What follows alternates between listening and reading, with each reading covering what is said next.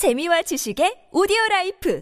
팟빵 안녕하세요. 군사 돋보기입니다. 현지 시각 4월 3일을 기준으로 키우 주변에서 러시아군의 공세는 자취를 감췄습니다. 우크라이나군이 키우 서북부에서 포위망을 형성하고 그들을 가두려 했지만 사실상 이 포켓 안에 갇힌 러시아군 병력은 예상과 달리 그리 많지 않은 듯합니다.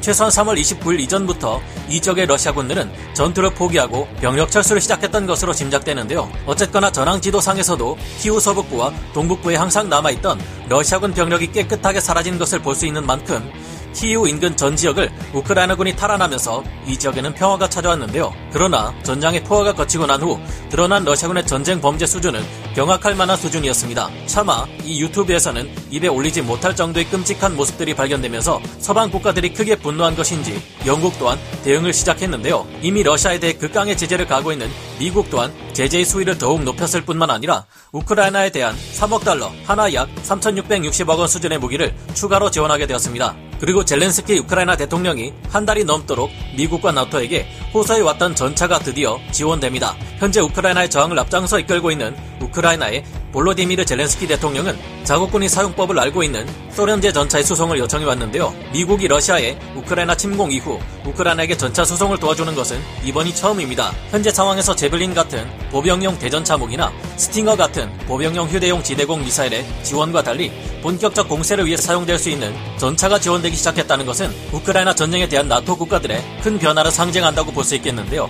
뉴욕타임즈는 개전 이후 5주가 지난 이 전쟁의 국면을 새롭게 바꾸는 신호가 될 수 있다는데 앞으로 우크라이나 전쟁은 어떻게 변화될까요? 지금부터 알아보겠습니다. 전문가는 아니지만 해당 분야의 정보를 조사 정리했습니다. 본의 아니게 틀린 부분이 있을 수 있다는 점 양해해 주시면 감사하겠습니다. 뉴욕타임즈는 작고 휴대하기 쉬운 보병용 무기들 중심으로 이뤄졌던 서방의 무기 지원이 이제 젤렌스키 대통령이 요구했던 전차로까지 확대된 것은 침공이 진행됨에 따라 방어에 대한 정의가 유연하게 적용되고 있음을 보여주는 것이라고 지적했는데요. 뉴욕타임즈의 보도에 따르면 미국의 바이든 정부는 우크라이나 동부 돈바스 지역의 방어를 강화하기 위해 동맹국들과 협력해 소련제 T-72 전차를 수송할 계획이라고 합니다. 이 전차들은 과거 소련의 영향 아래 있었던 유럽의 국가들이 가진 것들을 미국이 수송하는 것으로 앞으로 며칠이면 지원이 가능하다는데요. 바이든 정부의 한 관리인에 따르면 곧 전차의 수송이 시작될 것이며 수송된 전차들은 우크라이나가 돈바스에서 러시아 목표물에 장거리 포격을 가능하게 만들 것이라 합니다.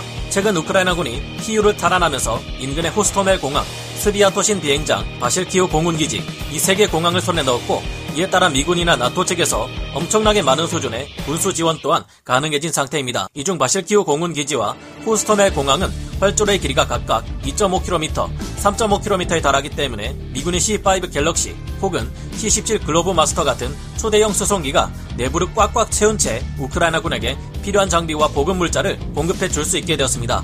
이 거대한 미군의 수송기들은 무게가 수십 톤이 나가는 전차에 무장을 잔뜩 채운 상태로 전장에 투입시킬 수 있는 이들로 알려져 있습니다. 우크라이나가 제공권을 러시아에게 빼앗겼다면 미군의 수송기를 통한 무기 지원은 이뤄지기 힘들겠지만 현지 시각으로 4월 3일을 기준으로 영국 국방부가 밝힌 바에 따르면 러시아는 아직도 우크라이나의 제공권을 장악하지 못한 상태입니다. 키우뿐만 아니라 격전지인 우크라이나 남동부에서 지난 한 주 동안 러시아 공군은 활동했다고 하는데요. 이는 이 지역에 집중적으로 배치된 러시아 지상군의 작전 활동을 지원하기 위한 움직임일 것으로 분석됩니다. 지난주 동안 러시아 공군은 우크라이나의 방공망을 약화시키기 위해 지속적으로 노력해왔지만 여전히 러시아의 항공작전이나 미사일 공격 등이 우크라이나의 방공망을 제대로 뚫지 못하고 있는 것이 현실인데요. 지금도 우크라이나 영토 내에서 작전을 수행하고 있는 러시아 항공기들은 여전히 우크라이나의 중단 거리 방공망의 위협에 노출된 상태입니다. 이처럼 러시아는 우크라이나의 방공 체계를 무력화시키지 못한 것은 물론 제공권도 장악할 수 없었고 이에 따라 앞으로도 러시아의 지상군들이 작전을 수행하는 데 있어 제대로 된 항공 지원을 해주기 어렵게 되었는데요. 미국이 T-72 전차를 비롯해 지원하는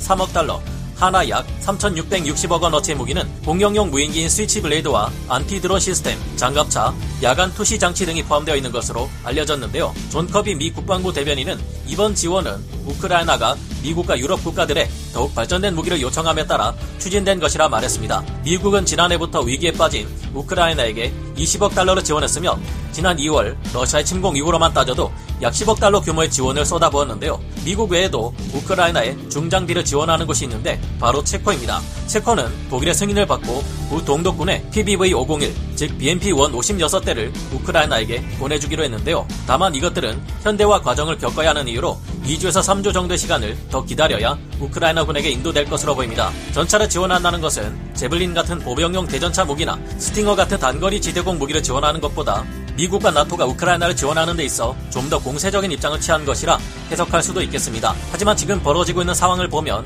생각보다 우크라이나 동부 돈바스 지역에 대한 지원이 시급하기 때문일 수도 있겠는데요. 이전에도 말씀드린 것처럼 우크라이나는 현재 많은 병력을 모으고 있지만 한 명한 명에게 모두 대전차 미사일 같은 강한 화력의 무기를 지어주다 보니 무기 지원이 시급합니다. 최근 러시아군은 우크라이나 군과의 전투 끝에 늦게나마 이줌을 점령했지만 우크라이나 군은 이에 대항해 돈바스 북쪽에서 러시아 증원군을 차단하고 돈바스 지역을 방어하는 데 있어 반드시 지켜야만 할 슬로베아스크와 크라마토르스크에 러시아군의 공격이 닿을 수 없도록 방어선을 구축할 수 있는 상태인데요. 하지만 현재 들어오고 있는 소식에 의하면 러시아군은 이에 대응해 루비즈네, 시비에로도네츠크, 리시찬스크 및 포파스나에 총공세를 가하고 있다고 합니다. 러시아군이 이곳을 장악할 경우 슬로뱐스크로 가는 길이 바로 뚫리게 되며 러시아군이 슬로뱐스크를 장악할 경우 돈바스 전역이 함락당하는 끔찍한 결과를 불러올 수 있는 상태로 분석되고 있는데요. 게다가 뚜렷한 증거가 확인된 것은 아니지만 우크라이나와 서부에서 국경을 마주하고 있는 국가 몰도바 인근의 트란스니스트리아에서 러시아군이 제2의 전선을 형성할 수 있다는 정보가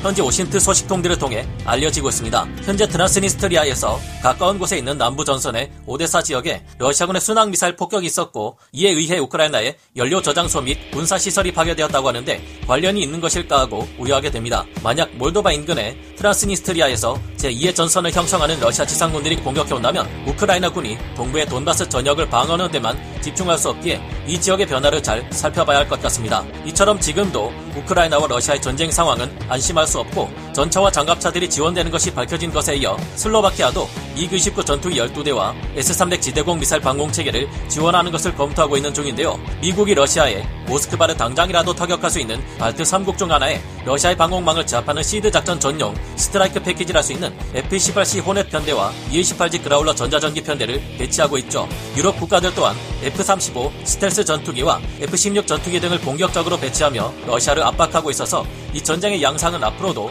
더욱 불안해질 전망입니다. 현지 시각으로 4월 1일 AFP 통신 등이 보도한 바에 따르면 러시아군은 우크라이나를 침공하며 우크라이나의 유적지, 종교시설, 박물관과 같은 가치가 높은 문화유산 53곳을 파괴하기도 한 것으로 드러났는데요. 미국은 우크라이나에 무기를 지원하는 한편 이 상무부가 러시아와 이를 도운 벨라루스에 120개 기업을 수출 제재 명단에 추가하며 총 260개 기업에 대한 강력한 수출 통제를 가하기도 했습니다. 갈수록 상황이 점점 더 심각하게 흐르고 있는데 누가 좀 푸틴에게 정확한 현재 상황에 대해 알려주고 전쟁을 그만두게끔 해주었으면 좋겠네요. 그렇게 한다고 해서 러시아가 전쟁을 그만두지는 않을 것 같지만요. 오늘 군사 돋보기 여기서 마치고요. 다음 시간에 다시 돌아오겠습니다.